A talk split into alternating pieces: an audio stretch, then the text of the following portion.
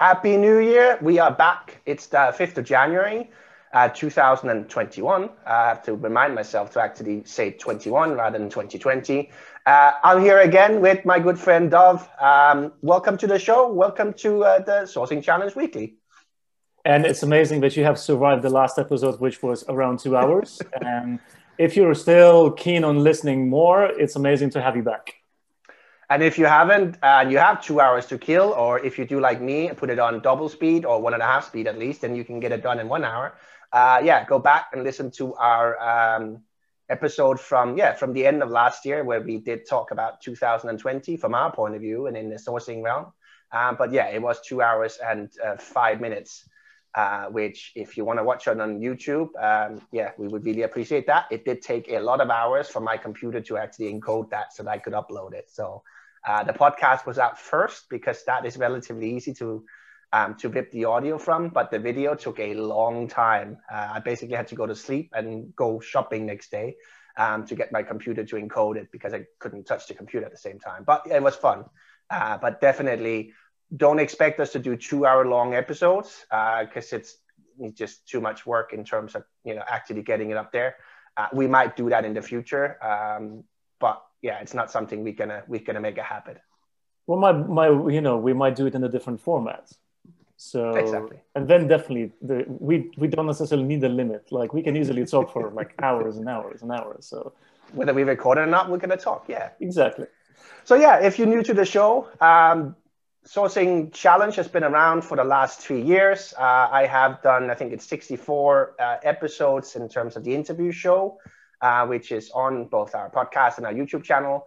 Um, we've done some talk shows last year uh, where we had uh, Dave Gallery and uh, Sophia on for, I think we had three episodes of the talk show. Uh, there's been a couple of tools episodes as well. Uh, if you want to find all of these, go to sourcing challenge dot com. Um, I'm slowly actually working on getting all of the episodes up there. So uh, by the time that it gets out, you should be able to actually find all the episodes uh, on uh, on that. So you can, you know, go directly there and watch the video, uh, listen to the audio directly on our website, or, you know, as always, you can find us on, on YouTube and all the normal podcast players and, and, and get the audio version of us. But what we do on a weekly basis uh, is that we find what Dov and I think is uh, interesting things, either new videos, podcasts, articles, um, just things that we've seen around the community um, that we think is interesting, and, and talk about that. I want to start with uh, a very short YouTube video uh, that you've discovered by Maisha Cannon, who was on the show previously. And she's talking about inclusive sourcing on social media. And basically, she is talking about how doing a, you know, very quick research on Twitter, you can find hashtags, and those hashtags would lead to different people in different communities. And as she says, all you need is one person, then you find more people. Like, it's like when you go into the forest and you pick up mushrooms, there is a saying that you will never find only one mushroom, right? One leads to another, it's the same. Um, For me, the, maybe the biggest takeaway for, for, uh, from the whole short video was that uh, before she dived into going from one, uh, one hashtag to another, she actually uh, started the uh, timer for five minutes. And she's like, well, because I, go, I dive into deep, I don't want to go too deep. So I'm going to just take five minutes and I'm going to do a quick research uh, that I would not go lost in the rabbit hole. Uh, I'm pretty sure that sourcers are normally going into their rabbit holes. Like, I, at least I do. I think it's an I, occupational hazard, definitely. I mean, I would start with one place and then forty tabs later, I'm like, how did I get here? Exactly. So, so yeah, so for me, that was that was a really cool, uh, really cool thing. And um, and uh, from what I understood as well, she's doing it on a um, like more often. Yeah. So go check her uh, channel. Uh, she is Talent Genie, and uh, follow her, because if she's going to be creating more content, it's free content, and seven minutes is definitely worth of your time to check it out and learn something new. No, absolutely. As I said in, in last week's show, uh, Maisha is definitely somebody you should follow. Um, yeah, I, I hadn't discovered her YouTube channel, to be honest, either. Um, I went back and I looked at that today. I, I saw that she had this new episode out. I saw that on her Twitter. Um, so I went in there and I saw that there's a lot of content going back that Maisha has put there. Uh, I love the seven minute things. Um, Dean DeCosta does something similar where he does short reviews of new tools and puts it on his YouTube channel. Um, to be honest, there's not a lot of YouTube channels in our industry. Uh, Maisha, Dean are definitely like two of the ones to follow. Um, part of why we, we put our show on YouTube as well is that, you know, to, to, to help build up that kind of community of things that, whether you're new to sourcing or you're just looking for inspiration, that go somewhere so you can see. Uh, Maisha is definitely somebody you should follow, and there's a lot of good content going back in, in her catalog uh, on her YouTube channel. So yeah, uh, link is in the description. So have a look at her channel, and specifically that one about uh, inclusive sourcing. And Maisha is one of the people that I would go to in terms of inclusive sourcing as well. She's a very experienced recruiter, sourcer, um, manager of sourcing teams. Um, you can, you can hear all about that on, on the interview that I did with her. Um, but also why we keep, she keeps coming up um, as somebody that um, is very good at writing articles, putting out new things, and, and is good in the kind of content game, and, and always have, always bases it on her own experience and on things that she has well researched. So um, definitely somebody that I would, that I would go to and have a look at. And, and as well, uh, to, to mention uh, what I forgot to say, that uh, what I loved about it as well, that she said that she's making a list of hashtags and list of communities. And because I think it's important to, to, to think that whenever we're doing a different or a new search, you're, you're exploring and you're getting information. But the question is, what do you do with that information? If you save that database with the hashtags, for example, and uh, uh, you will, even if it's a year later, or I don't know, two years later, you will be running a similar search. You will already have the base. You will not start from scratch. Yes, you know, in maybe in, in that time, uh, a lot of things have changed and there are new things, but it will be easier for you to go back to that kind of skeleton that you already have if you track that information.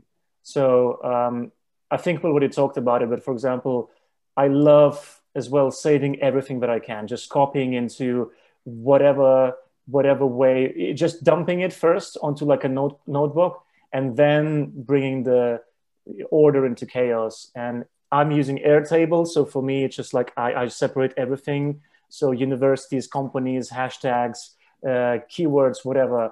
It, it's really useful. No, and I mean, this is, she specifically talks about Twitter, but it, it I mean, hashtags is not just about Twitter anymore either. Uh, LinkedIn has them, and if you haven't seen that, definitely. Facebook, definitely. Facebook does that, Instagram, wherever it kind of is. But I think it's also about thinking in that kind of sense, is that whenever you do take on a search, I love two things. It's like, actually write down what are the different things that you're looking at. Uh, because like, yeah, you might be going down a rabbit hole and ten minutes later, you forgot what you're actually looking at. So writing it down so that you know. Uh, and that doesn't have to be a hashtag. That could be a company that's like, oh, there's a lot of people in this company that seem to have the skills that I need. Let me dig into that company specifically. I do that a lot, and I end up in big rabbit holes because it's like, it's a company I've never heard of. And then you start finding out like what kind of people work there, where did they get people from, where are people going to. Um, but yeah, I definitely need to start, you know, putting a timer on as well so that I, I don't get lost in what I'm doing. And writing down, it's like, okay, I'm looking for this specific, you know, skill. This company is somebody I should look at. Um, also, if you're like, if you're deep in, in deep work and you're like, okay, this is going to be a rabbit hole, this is going to be a tangent, writing it down so that you know you can get back to it later. Brilliant, uh, brilliant thing. But definitely, uh, yeah, starting having a timer when you know you're on sites that can easily lead you down rabbit holes.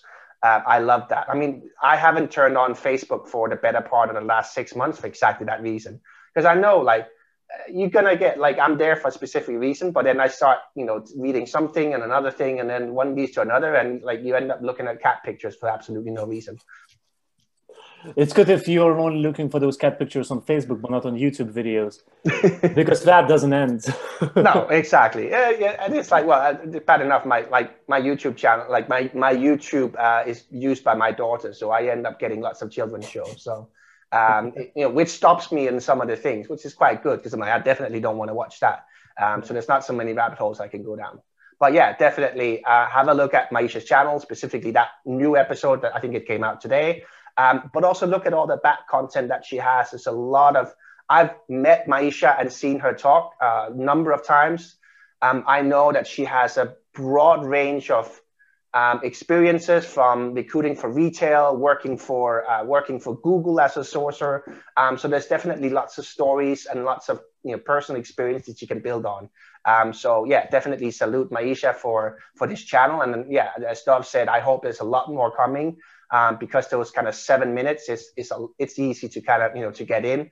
Um, but at the same time, it's like you know. we hope that much more is going to come from Maisha. Oh yeah. Okay. What what what was the what was for you like one of the highlights of the week? I don't know. I mean, it's it's the beginning of January. You always get a lot of like you know best of two thousand twenty uh, predictions for the year. Um, I haven't been as much. Like I yeah, uh, we started work yesterday, and I I actually enjoyed having some time off and. Um, other than doing what the two of us are doing, and like doing the show and kind of getting that up from, uh, uh, like I spent most of New Year's Day, uh, New Year's Eve day, actually getting that up. Um, but other than that, it's like, yeah, I, there hasn't been a lot kind of things that that has stood out to me, because a lot of people are kind of slowly getting back to work now. Um, but I do see a lot of those kind of predictions for, you know, goal settings and predictions for, for you know, for, for two thousand twenty-one. Uh, which is also always like, yeah, you, you cannot have, especially, I listen to a lot of podcasts, and that's what you end up having is like, it's an end of the year show uh, where you're looking at everything that happened. And then it's the beginning of the year show where you do predictions. And then at the end of the year, well, you start with, you look at the predictions you did last year, and you found out that none of them were applicable, uh, especially for last year, because it's like, guess what? two thousand twenty was an absolute, you know, dumpster fire.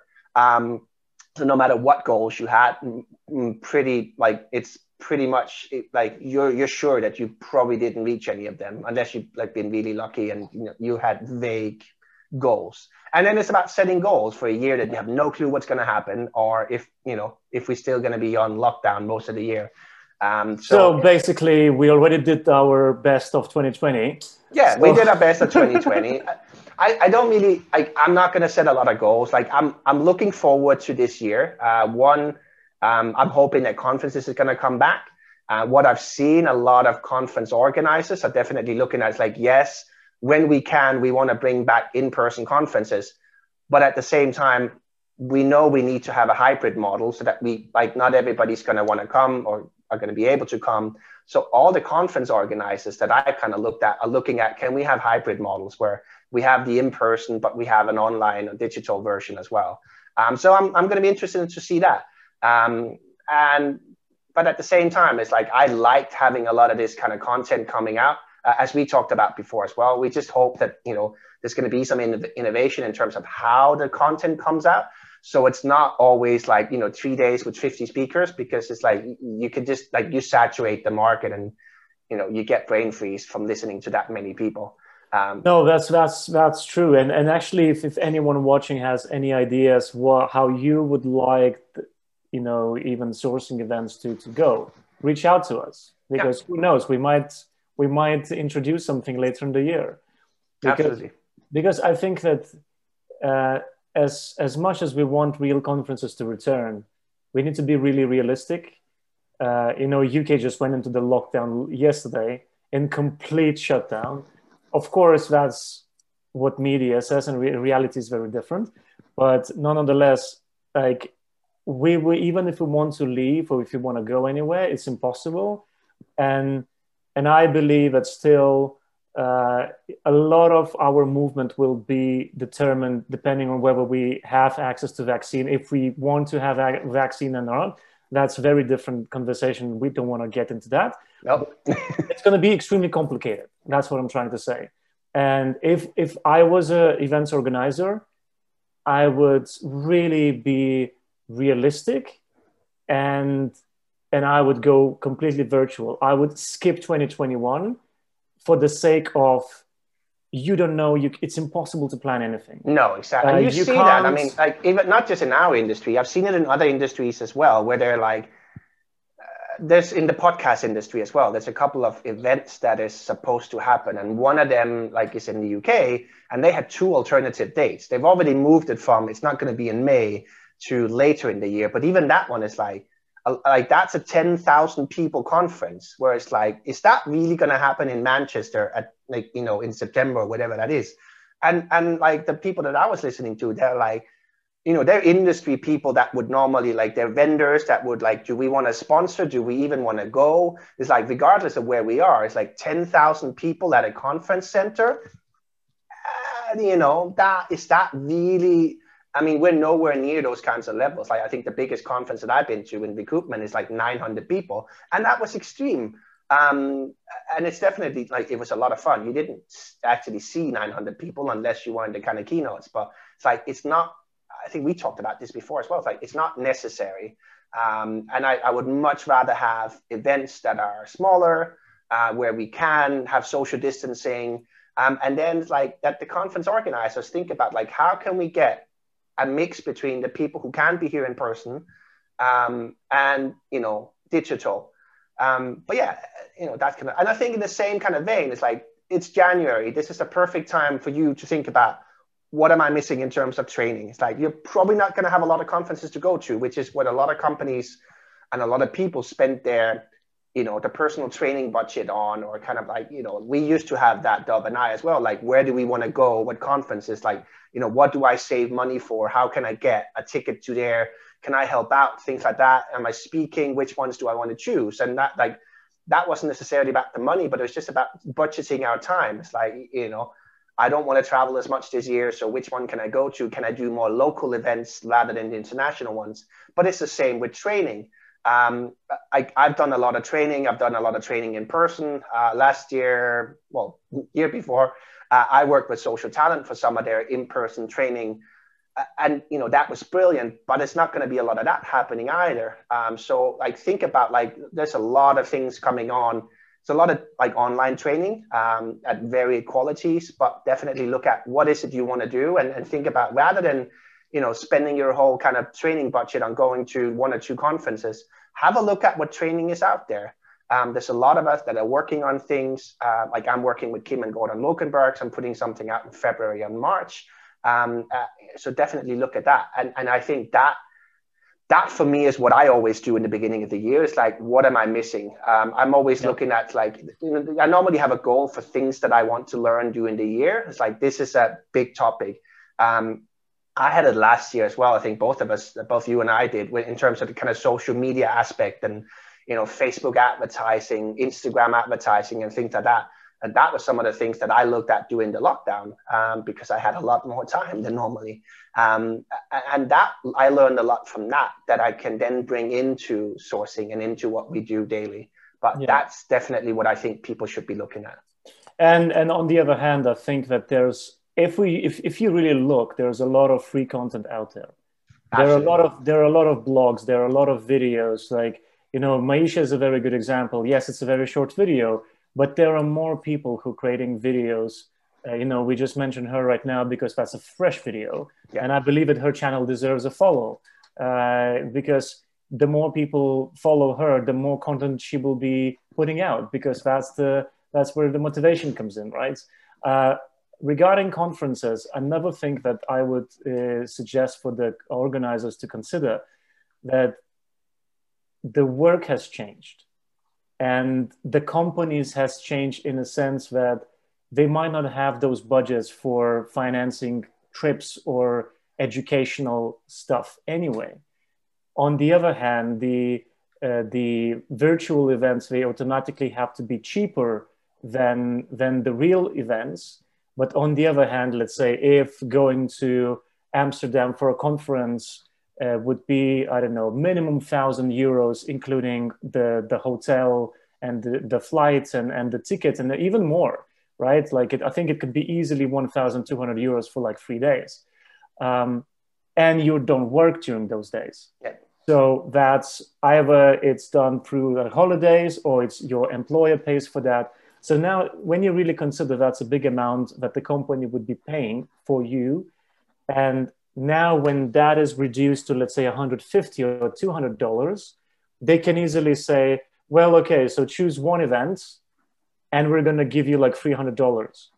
So even with that, you are limited to what you can do. Mm. And if you're going to jump on board onto the very first event that's going to be announced, you might miss out on something that's going to happen in the second part of the year, and you will not have that opportunity.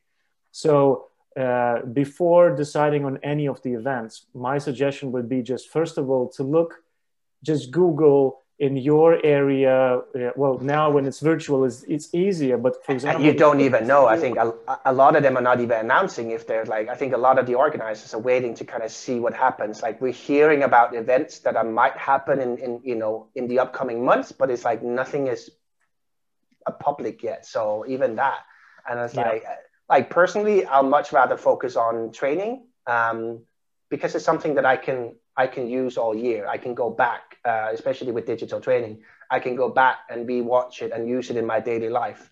Um, the conferences is like, a lot of it is like, you know, you get three days full on, and then you, you kind of spend a week decompressing and finding out like, what are these things can I actually bring to myself? Where uh, a lot of the kind of training is, it's like, it's, it's self-directed, or at least it's not full on. Like, you know, what, what I'm working with the Lokenbergs on is like, it's a month long, but it's for like an hour and a half every day rather than, you know, you know, full on for a week.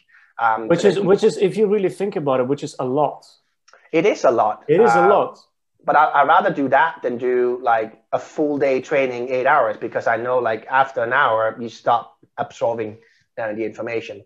Um, oh yeah, rather, and especially yeah. for example, when it comes to Lokenbergs, they're extremely technical. So you, you really, if you, and, and, and they're really good at what they do, but at the same time, for example, Gordon is very fast. So you really need to, you know, get your shit together and follow, and you really be there. So I don't think it would be possible to do it for eight hours nonstop, because no. you just have an overload of information. And you I mean, it's not even like even what? the way that Gordon trains is much more about giving people a little information and then letting them work with that homework on it. And then uh, like Gordon's way of training is much more of like, I'll sit with you for an hour and then I'll see you in a week. Um, rather than trying to get everything done in a week kind of thing. So it's like, yeah. so that you have, and that's much more what I want to work on. And that's why I'm working with them on that kind of concept where it's like, we'll do something every day. It's going to be something different. So it's more about like, how do we get training in month? Like, and February is perfect for that, because it's like that kind of four week thing, especially February this year, which starts on a Monday. Um, so you're going to get four weeks of training um, and kind of have something every day, but it doesn't have to be like, you know, full on one and a half hour and training. But even with the training, it's like, yes, you're going to have that kind of theoretical part, but then there's going to be like, what does that mean in practice? Let me show you how to do it. And then give people the opportunity, because you're there live, use that. It's like, ask the questions you have. Like, do you have an example? Can we try that with this? So that next day, like next morning, you can like, okay, I, I have something new I want to try out, and you can try that. Because that for me is much more powerful than, you know, having been away for three days and you're just like, well, there's this talk and that talk, and I don't really remember everything. And, and another thing, for example, um, this is how my brain works, but as well, everyone is very different. But maybe for those who are at the beginning of their journey, if you are overwhelmed with the information that you're, you know, finding or bombarded, bombarded with, the best way Uh, is to actually start making notes of what you find useful, in the sense that, uh, let's say, uh, even uh, Maisha's video, right? So she gave you some uh, specific points, uh, like tips, what to do. And basically her video is on Twitter. So what I would do, uh, I would go into Start dot me and I would, this is my dumpster, this is where, where I vomit my sourcing and and brain and everything what I can, and then you start bringing in the the the the, the you know the uh, some logic behind it, right? And with Start dot me, what I love is that you can uh, embed different content. So you embed notes, you can embed websites, you can you can save stuff. And I even I remember I was doing the same when I was reading Jan's book, or I was doing Aaron's training. You know, how to scrape uh, Slack. Instead of for me going back and forth like on the video when I actually need to do it, because this is not necessarily something that I was doing often, I, I, I wrote down the like the to-do list, you know, step by step, and I named the I named that you know that card like scraping Slack, you know, and then you start building your own database of basically scripts that you can use when you have to, rather than then start doing the, you know, going in, because it's going to be easier for you in the long run. You know, you might not uh, looking into Slack right now, but who knows, maybe at some point you will. So No, and if you're in one of the big uh, enterprise companies and, and you, you know, there's a lot of tools that you're not allowed to, uh, have a look at OneNote. Uh, Microsoft came out with a, a brilliant tool which has a lot of those features as well. You can put cards, you could put multimedia, that you can put everything in one thing, um, and it kind of lives in OneNote. So um, I've been with a couple of companies where it's like, you know, everything is Microsoft ecosystem, but there is a lot of good tools for that. Um, and OneNote is definitely one of the ones that I know a lot of recruiters and sources are using. I'm using it as well, um, but I'm I mean, using it for a different purpose. I'm using yeah. OneNote for storing the approach messages and, and, and, and that kind of stuff. Yeah. And I mean, uh, going back as well, you were saying Jan's book is a brilliant, this is a brilliant time for that as well. If you are thinking about sourcing, um, training, recruitment training, Um, start with the books. If you haven't read uh, Jan's and Katrina's books, um, then you know definitely good place to start. Uh, Robot Proof Recruiter and Full Stack Recruiter, uh, of course, the Ultimate Edition. Um, but with both of them as well, it's like there's just a lot of things in there that you can like just actually starting to read the books. Um, there's a lot of rabbit holes in terms of that, but also there's just going to be something that like triggers something, and you're like, I want to learn more about this. Um, both of them have done a re really real researched book, yeah. But it's not the end all and be all. So it's like you'll have things. It's like, this is really interesting. How do I find more information about that? And then you find your own little rabbit hole. It's like that's, I mean, that's how Dov and I learn. That's what most of us, like the, the people that we are close to learn. It's like we find something that we think is interesting. And then, you know, we might spend the next two years kind of digging down that rabbit hole and becoming experts in that little aspect of our, our, our niche. And at the same time, it's when you are reading something on the subject that you are interested in, you will easily gonna do it on a Saturday, on a Sunday, because if you really want to do it, and it's just, you know, at the end of the day, sourcing is just curiosity, right? I'll never forget when I was working with Andy, and that was, I had no idea what I'm doing. There was a moment when I was losing myself, and I was like, I was headhunting, headhunt, like I was sourcing sourcers. Uh, and that's already an Inception and Matrix in one. And and I was reading this book. Um, I just don't remember by whom, but I I got it for free, which was one hundred fifty quid or something. It was one of the first books on sourcing, and it was like a massive one. I I found it on my iPod, and I was like reading, reading, reading. On one A M on Sunday, I was still reading that book. and uh, it it got me hooked completely, like a, like like a, a thriller or something. I was like, and then making highlights, you know, just like what, what what how I would read Jan's book is exactly the same.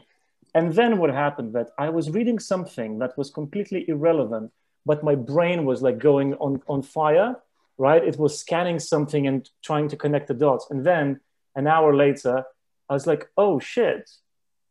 And an idea came to me, you know, and I remember I was struggling to find emails of people on LinkedIn or something. And then because of something that I've read, I decided, oh, I need to look into the into the source code and to see maybe there's an e email there. And for eighty percent of, uh, of the time, the email would, uh, would be there. I couldn't wait to go back into the office the next day on Monday morning to test this theory. And then I was sending out emails to those people that I couldn't find emails. And I was like, what?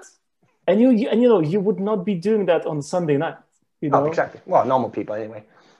Well, but, but it just shows that that inspiration for a new idea can come from anywhere, but it has to be triggered by the content that was relevant. Because if I wasn't reading that specific book, I would not put my brain into, I wouldn't call it a work mode. Mm-hmm. It was just curiosity. I, I look at sourcing as, as, as, as solving puzzle, right? Because it is a puzzle. It's the plain detective. So, um, yeah. Yeah. Uh, speaking of puzzles, uh, another thing that you can definitely do in January, if, uh, if you, you're thinking about doing training or just getting your, your brain back to work, uh, go to Jan Texas uh, sourcing games. Uh, there is, God knows, what, twenty something he's up to now. Um, I, I still, I, I still have problems with some of them, just getting past question one in some of them. So um, they're perfect kind of brain teasers. Like they're all relevant to what we do.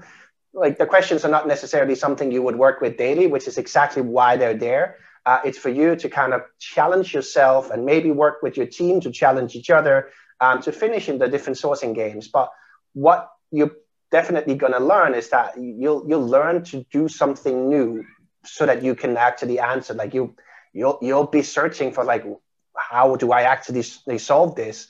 Uh, and it's just going to be like, it's going to be frustrating. Uh, you might want to do it at the end of the day, because uh, you can easily spend, like if you try to do that in the morning, you can easily spend the whole day. Um, I remember uh, interviewing some of the, the, the sourcing teams in Estonia. That was at the final of the team challenge um, for SourceCon in, in Amsterdam. Uh, and I know a lot of them are kind of like, they would have an hour on Friday where they would go in and they would kind of compete against each other on the sourcing games. Like the Nortel team was doing a lot of that, because they were like, well, we keep learning things, but if we learn together, like we, the more, more of us, like one of us is going to have an idea or have to solve it. Uh, and I thought that was a brilliant, brilliant kind of way, especially if you're lucky enough to work in a team. Uh, it's a brilliant way to get closer as a team, but also you figure yeah. out different people in your team are, diff are good at different things. Uh, we saw that in the team challenge that, you know, the, the, the team that eventually won is like, was working as a team. They all had different specialities, where depending on what the question was, like somebody in that team would be faster at answering it, um, because it's like we're all wired differently in our brain. Um, so we all solve problems differently. And, and when we come up with questions for these challenges, a lot of the times it's different people that are doing the challenges. So we think differently as well when we create challenges. And sourcing game for that is brilliant. And at the same time, it has a lot of, uh, so for example, in, in recent year or so, Jan started uh, creating the solution for hackathons as well. And I remember for SOSU, we were using that as well. And then uh, those hackathon questions, they end up in one of the sourcing games. So of course, you know, the, the, the further you go, the, the harder it becomes, but you get to see how the hackathons are created as well. Because, uh, you know, I've, I was attending several hackathons last year at the conferences. And sometimes you just really feel miserable. You really feel like, oh my God, I, what's happening? Because it can be really challenging, but then you realize that you're the only one who puts yourself into a corner, because actually there's always a way out. It's just about trying to look from a different perspective and find it. Uh, my, I can tell you, like my challenge is that I, I'm, I'm, I'm trying to solve it too fast. And I might not necessarily read the whole thing straight away. Which is a thing, you're overthinking it. It's like, oh, oh no, yeah, no, the solution for this. It's uh, this really convoluted way. And a lot of things, it's like, the answer is in the question. Yeah. Uh, you know, most of the hackathons, whether it's, it's Jan's hackathon, the, the sourcing games, or it's like the online or the ones in conferences, a lot of the time it's like the wording of the question is half of the answer. It's like, if you actually follow the direction of the question, finding the answer, it's going to be much quicker. Uh, but yeah. most people, most of us don't read things. Like we, you know, we trained our eye to, to speed read, which means like we only read every like free, six words. Yeah, yeah so words, it's like, yeah. so we think we know what the question was. Because, oh, I know, like it's a bit like, you know, finishing somebody else's sentence, but that's not what they wanted to say. Um, so yeah, we try to find a solution to a question that wasn't actually asked. Yeah. Um, which, yeah, I, I do the same all the time. And it's like, you know, you have to really train yourself on look what it actually says rather than what you think it says. Exactly. But it's definitely a, a very good place to, to, to go. Yeah. Speaking of Jan, um, I saw he shared, uh, again, on Twitter, uh, he shared a uh, list of uh, Google Dorks and, um, yeah, updates for that. Uh, if you don't know what Google Dorks is, uh, definitely talk to Gordon Lokenberg. Uh, Google Dorks is it's it's one of the kind of things that's used in OSINT, but a lot of us use it every day. Uh, when we say X-raying a site, it's part part of Google Dorks. So a lot of those kind of operators that you can use in Google when you're searching for things, like when we use the site command to to X-ray into a specific website to find user profiles. Um, this is a, a really good list. Um, I, I read through it again, and it's like, yeah, there's a lot of commands that I don't think about. Like I would use in title or in U R L a lot, but I never thought about using all in title. Um, so if I have a list of words where I notice like I want all of these to show up in the ones that I'm searching for. So rather than trying to make some convoluted, you know, Boolean search with putting and, like putting ors and ands and things like that. It's like if I don't want it all to be ands, it's like, well, then put it in, like make sure it's all in um, so that I only find results where all of my keywords are in. Um, so definitely you know, have a look at that. And yeah, just generally like follow Jan on Twitter. Uh, he's always really good at the content that comes from Jan uh, is either things that he writes and things, but it's, it's well curated content from the sourcing, recruitment, and OSINT's um, world. Um, and then just generally, Jan likes coming out with jokes as well, uh, which Friday jokes fun. that sometimes end up on Thursday. Exactly. You know, it's what it is. But it's like, there's always things coming out from Jan. It's well curated. Um, he doesn't just like, you know, automatically forward lots of things. No. Uh, it's things that he would have read uh, that he feels is relevant to him and to us and to the community. So definitely follow Jan. Um, but also um, Sanket, who wrote this article, uh, is that there's a lot of different articles on that site uh, about a lot of developer things, but like definitely lots of a curated list as well. So have a look at that. Cool. I think, I mean, that's what I had for this week. Uh, what are you up to for the next week, Dov? Oh, I mean, where do I begin? Uh, it's, you know, with the whole lockdown, it's a bit interesting. But at the moment, I'm actually, I'm looking for a job. That's my update. Uh, that's a big update.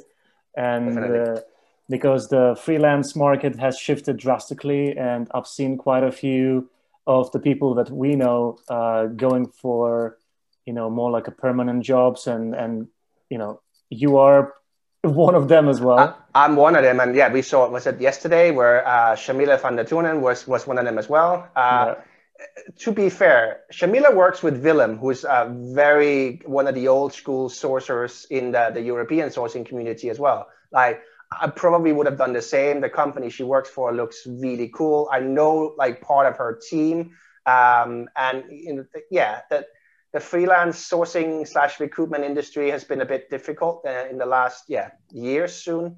Um, a lot of the contracts that, that we can get are shorter. Um, I ended up taking a permanent job exactly for that reason as well. Uh, you know, being a freelancer is all nice and fine, but at the end of the day, you have to pay the bills. And if, if all you get is one month's contracts here and there, uh, it's not, you know, sustainable.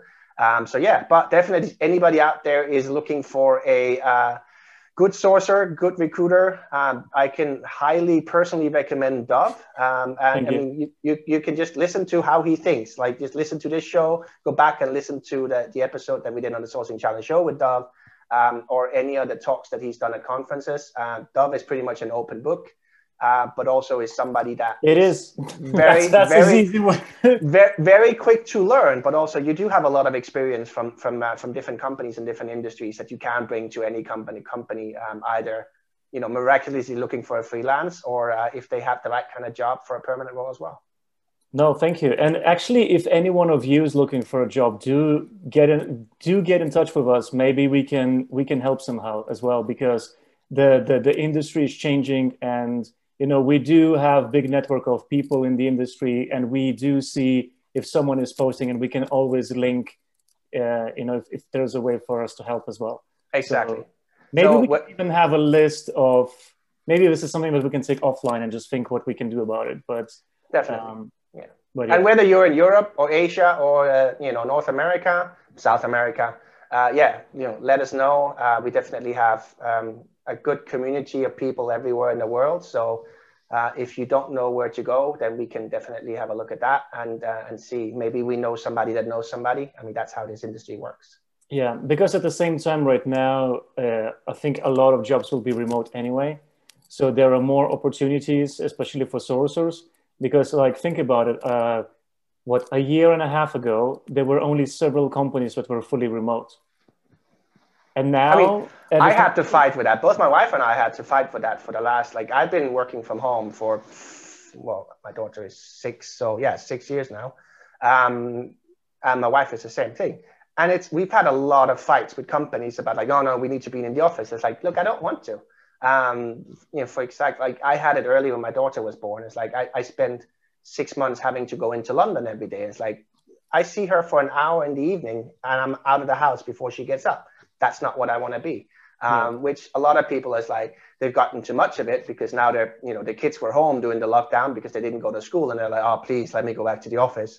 Um, but at the same time, like there's a lot of us that enjoy being at home and working from home um, and where we don't necessarily want to be in one specific country. So I, I really hope that there's a lot more openness about that now um, so that we don't you know, that we don't have to pretend being in another country just so that we can kind of get work. And uh, I think what was a challenge for me in, in some of the companies that I worked uh, recently when I was in the office, that for a sourcer, that's not the environment that is friendly, because when you are sitting together with recruiters, with coordinators, and everyone is always on the phone and there's chatter, and and you, you're trying to do the search and going down that rabbit hole, all of those distractions, they really not help. And there's a limit, even when you like listening to music, of how loud you can listen to it. Because no. then, you know, you're damaging your ears, and that's not what you should be doing. And uh, I think that right now, the big challenge is that, and I've been saying this since the beginning of last year, that, um, you know, there were so many companies who say, oh, yo, you can't work from home. Imagine right now the company, you know, once we get out of this, because it will end at some point, we just need to be patient, saying, you know, you come to them and say, yeah, I, I, I, I want to work from home. It's like, no, I'm sorry, we don't have working from home policy. You're like, what? I'm sorry, what? You don't have, what? I was working from home for like a year and a half. Yeah. And you need a policy for that now. No, exactly. I mean, there's going to be some people that are going to want to come back to the office, and I completely understand that. Um, and then there's going to be a lot more people like that actually enjoy working from home. Um, so yeah, like I hope that a lot of more come. And you've seen that a lot of the kind of big companies, especially in the U S, have said like, we will work, like we are now a remote first company. We will be working from home indefinitely.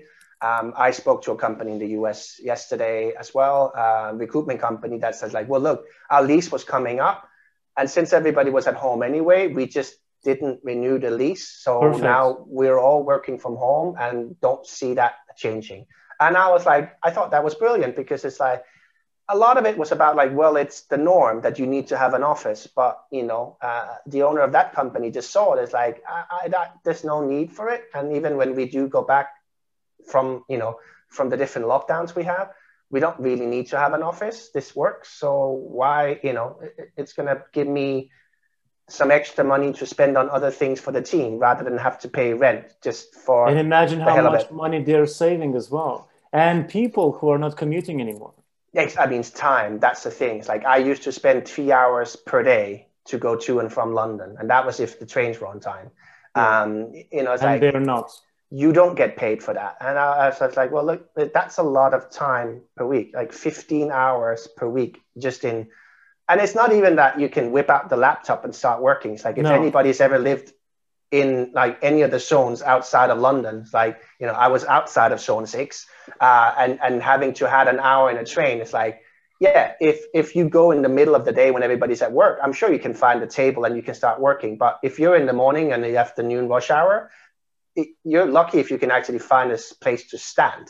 Um, or if so, you need like, to change four times, for example. Then exactly, which a lot of a lot of people don't. I mean, that's one of the reasons that I, I never lived inside, like in the middle of London, because like even my colleagues who lived in the middle of London would spend longer because they would have to change the tube four times. Uh, whereas like I can jump on one train and be there. Um, but yeah, things like that, it's like you don't. And, and a lot of people everywhere in the world as well is driving to work. It's like, other than listening to a podcast like this one, you don't really get to do a lot of things that is productive. Like, it's not like you're going to be on the phone or sourcing and things like that. So yeah, a lot of that is like, we are now able to just roll out of bed and start working, uh, which definitely is going to make us a lot more productive. And we know as well, it's like once it, you know, whatever the, your day finishes, you're not going to stop. You might go grab some food and spend some time with your, with your kids, or you're, you're, you're with your family. But at the same time, it's like, you're probably going to, you know, oh, I'm just going to finish something in the evening because it's right there. It's like, I mean, that's one of the, you know, bad things for some, um, but you much, you get much more productivity out of it, and you don't waste the time on, on commuting. Yeah. Cool. Definitely. Look, we'll be back again next week. Um, as Dov said um, last time, this time, if you have anything that you would like us to share, or you have any ideas on what you want the show to be about, let us know. Um, you can find Dov on sourcewithdov at gmail dot com. You can find and me and on LinkedIn and uh, Indie Top thirty-nine. Uh, find him on uh, Instagram. And actually, so for Instagram, I, I do have an account, Source with Dov, I think. It's it's it has zero content right now, but actually I'm considering start posting there about sourcing and about co career coaching. So if that's your thing, you can follow. go follow Dov there. Uh, you'll find me. I, my email is uh, mark at sourcing challenge dot com. As I said as well, if you missed any of the uh, past episodes, this is episode three. If you missed the past episode of this show, uh, the sixty-four um, Sourcing Challenge Show episodes, um, you can go to sourcing challenge dot com. And um, most of the episodes will be on there um, by the time that this goes live. So definitely, um, if you want to share this show or any other show um, that we've done with, with your friends or your colleagues, um, you know, guide them to there where they can watch or listen to all the old episodes and the new ones as they come out. Um, but yeah, that's definitely, that's to be shared. Um, look, you know, if you like the video, if you like the, the podcast, that's good. But if you want to help us, then share it with somebody who you think would be, should be interested in hearing what we say, or is interested in the other kind of back catalog we have. Um, share it with your colleagues, share it with your manager, um, and just, you know, keep spreading the word for us. And when you share it, just one thing, don't just send the link or don't just post the link, write at least a sentence why you're sharing and what you're sharing, because you are sharing it with your community, because someone who's following you, they're, they're your community. That's how you need to look at it. And they make their life easier and tell what you're actually sharing and why you want them to see it. Otherwise, they will just scroll and just scroll and scroll. So this is something that I've noticed as a blogger. So what musicians, good musicians do and what they don't. So it makes, it gets more engagement when you actually give your two cents of what you're sharing. Yeah, definitely. Look, it's been real. Um, thank you very much for today, and I'll see you again next week. See you next week.